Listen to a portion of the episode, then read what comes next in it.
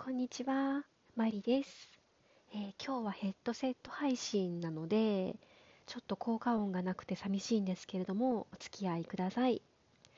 えーっと、2月の16日火曜日の夜の7時半に収録をしております。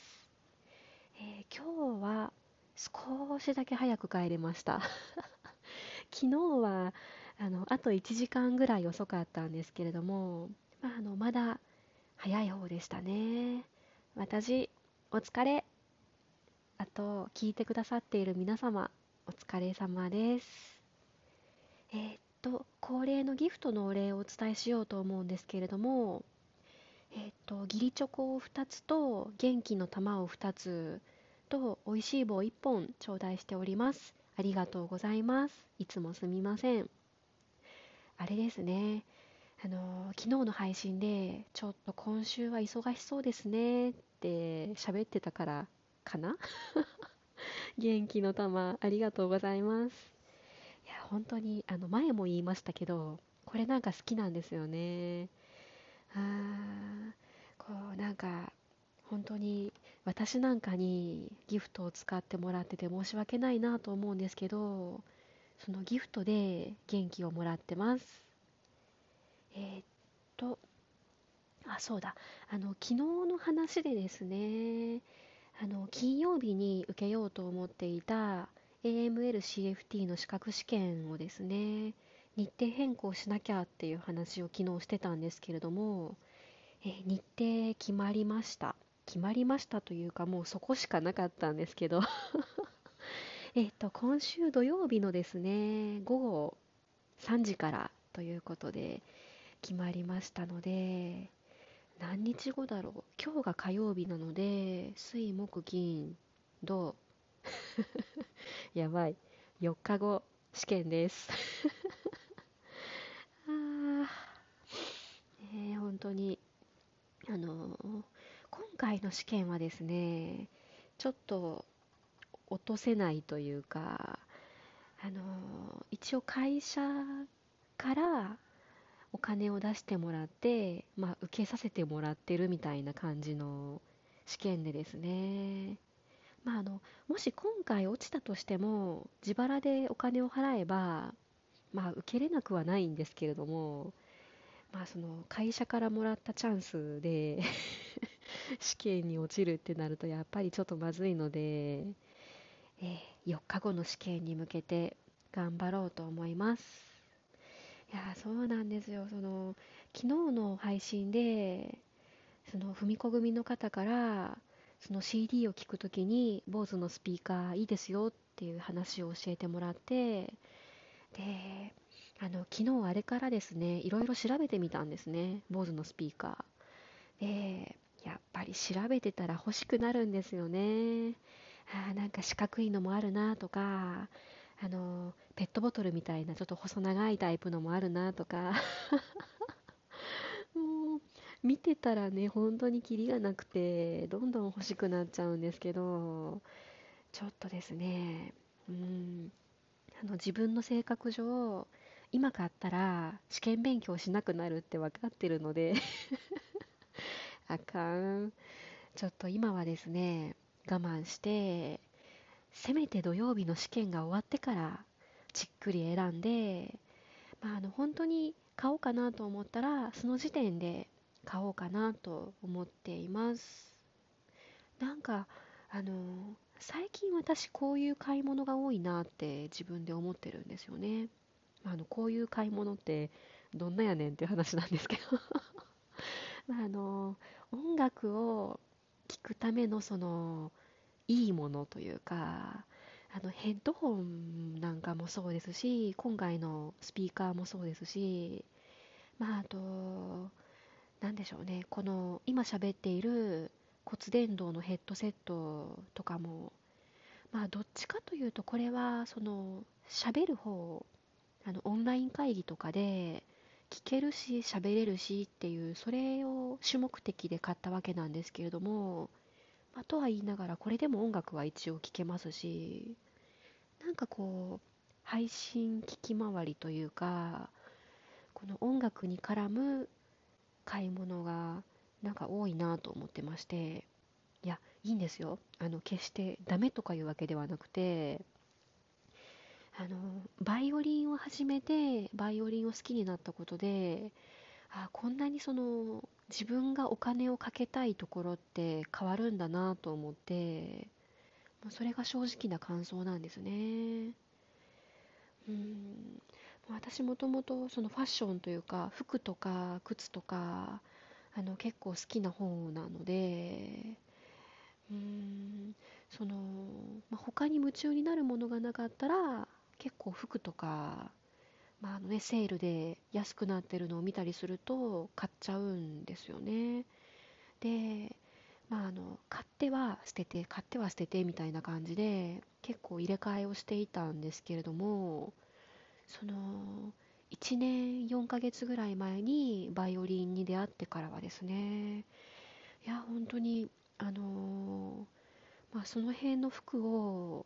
何着か買うぐらいだったら本当に弦の1セットでも4本セット欲しいなって思いますしもうそんな変なもん買うぐらいなら弓の毛替えの時に少しグレードアップして いいいい毛っていうんですかねその馬の馬の尻尾のいい毛に毛替えしたいなと思いますしその、まあ、お金をかけたいって思うところが、まあ、バイオリン関係だったりその音楽を聴くっていうところだったり。うーん。まあこんなにも変わるんだなと思って本当に自分でびっくりしてます。うん。まあとりあえずあの試験を頑張って試験が終わってから BOSE のスピーカー検討しようと思います。であとまあ昨日のあの追加報告みたいな感じですけれどもその今月末で辞める方の音楽教室からはですねまだ何も返事は来ていません、えー、丸1日経過したところですけれども 電話もメールも何も来ていません。まあただあのこれでもいいかなとちょっと思ってるんですよね。あのまあ最後の辞める直前に結構バーンってメールを送っちゃったので私がクレーマーだって思われてそれで終わりかもしれませんしまあただあの送ったメールには何一つ嘘は入っていなくてもう全部本当に言われたことですし多分まあ先生も心当たりがあることばっかりですしね本当に今頃どうなってんのかなと ちょっと思ってますけれども。うんまああの何て言うんですかね。別に本当に謝ってほしいわけではなくてうんいや本当にまあその緊急事態宣言の時の4時間の歩行が無駄になった分ぐらいもし返金してくれるんだったら返金してくれくれたら嬉しいなとはちょっと思ってますけどそのあと4時間歩行しますって言われたらそれは別にいらないと思いますしその謝られたところで私があの時その言われて嫌だなとかムカつくとかあ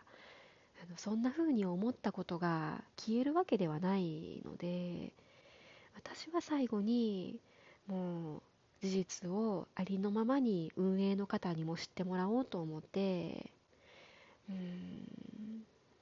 まあそんな思いで送ったわけなんですね、まあ、ただねあの先生多分プライド高いと思うんですよ。負けず嫌いって自分で言ってましたしだから私のメールの内容を見てもいや僕そんなことしてません。絶対ですとか 言ってそうですよね。いやーなんでこうなっちゃったんだろうなともちょっと思うんですよ。年齢でいくと私と比べて10歳から11歳ぐらい年齢は下なんですよね。ただまあそのうん私にとっては初めてのバイオリンの先生そのレッスンの先生っていうことなので、まあ、そのあまりにもバイオリンの知識がなさすぎてバイオリンについてわからなさすぎてもう結構言われるがままというかもう逆に教えてもらってありがとうございますっていうのが最初のトーンだったんですよね。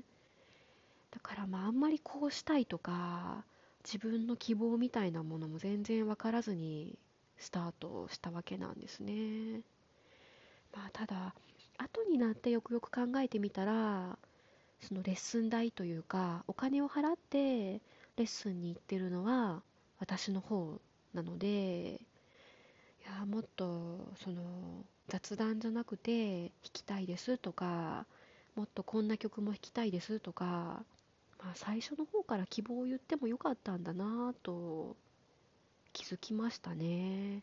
もうこれは本当に後から気づいたことです、まあ、そのレッスンの疑問にせんん？レッスンの 先生に疑問を持ち始めたあたりでこう何か呪縛から覚めたような そんな感じでふと気がついたことなんですよね。うん、あのメールの返信が来るかどうかもう本当にわからない状態なんですけれどもまあ気長に待とうかなと思いますね。でまあ来なかったら来なかったでもうそういう音楽教室なんだなっていうことになりますしもうそれはそれで私の中でその音楽教室の評価はですね地に落ちたも同じようなものなので まあ逆にどうしてやろうかなと思ってますけど あの苦情を言っても何も対応してくれなかったって言ってその教室名を晒すとか やばい。もうそこまでいったら本当のクレーマーですね。まあちょっと、あのー、また追ってご報告しようと思います。マリでした。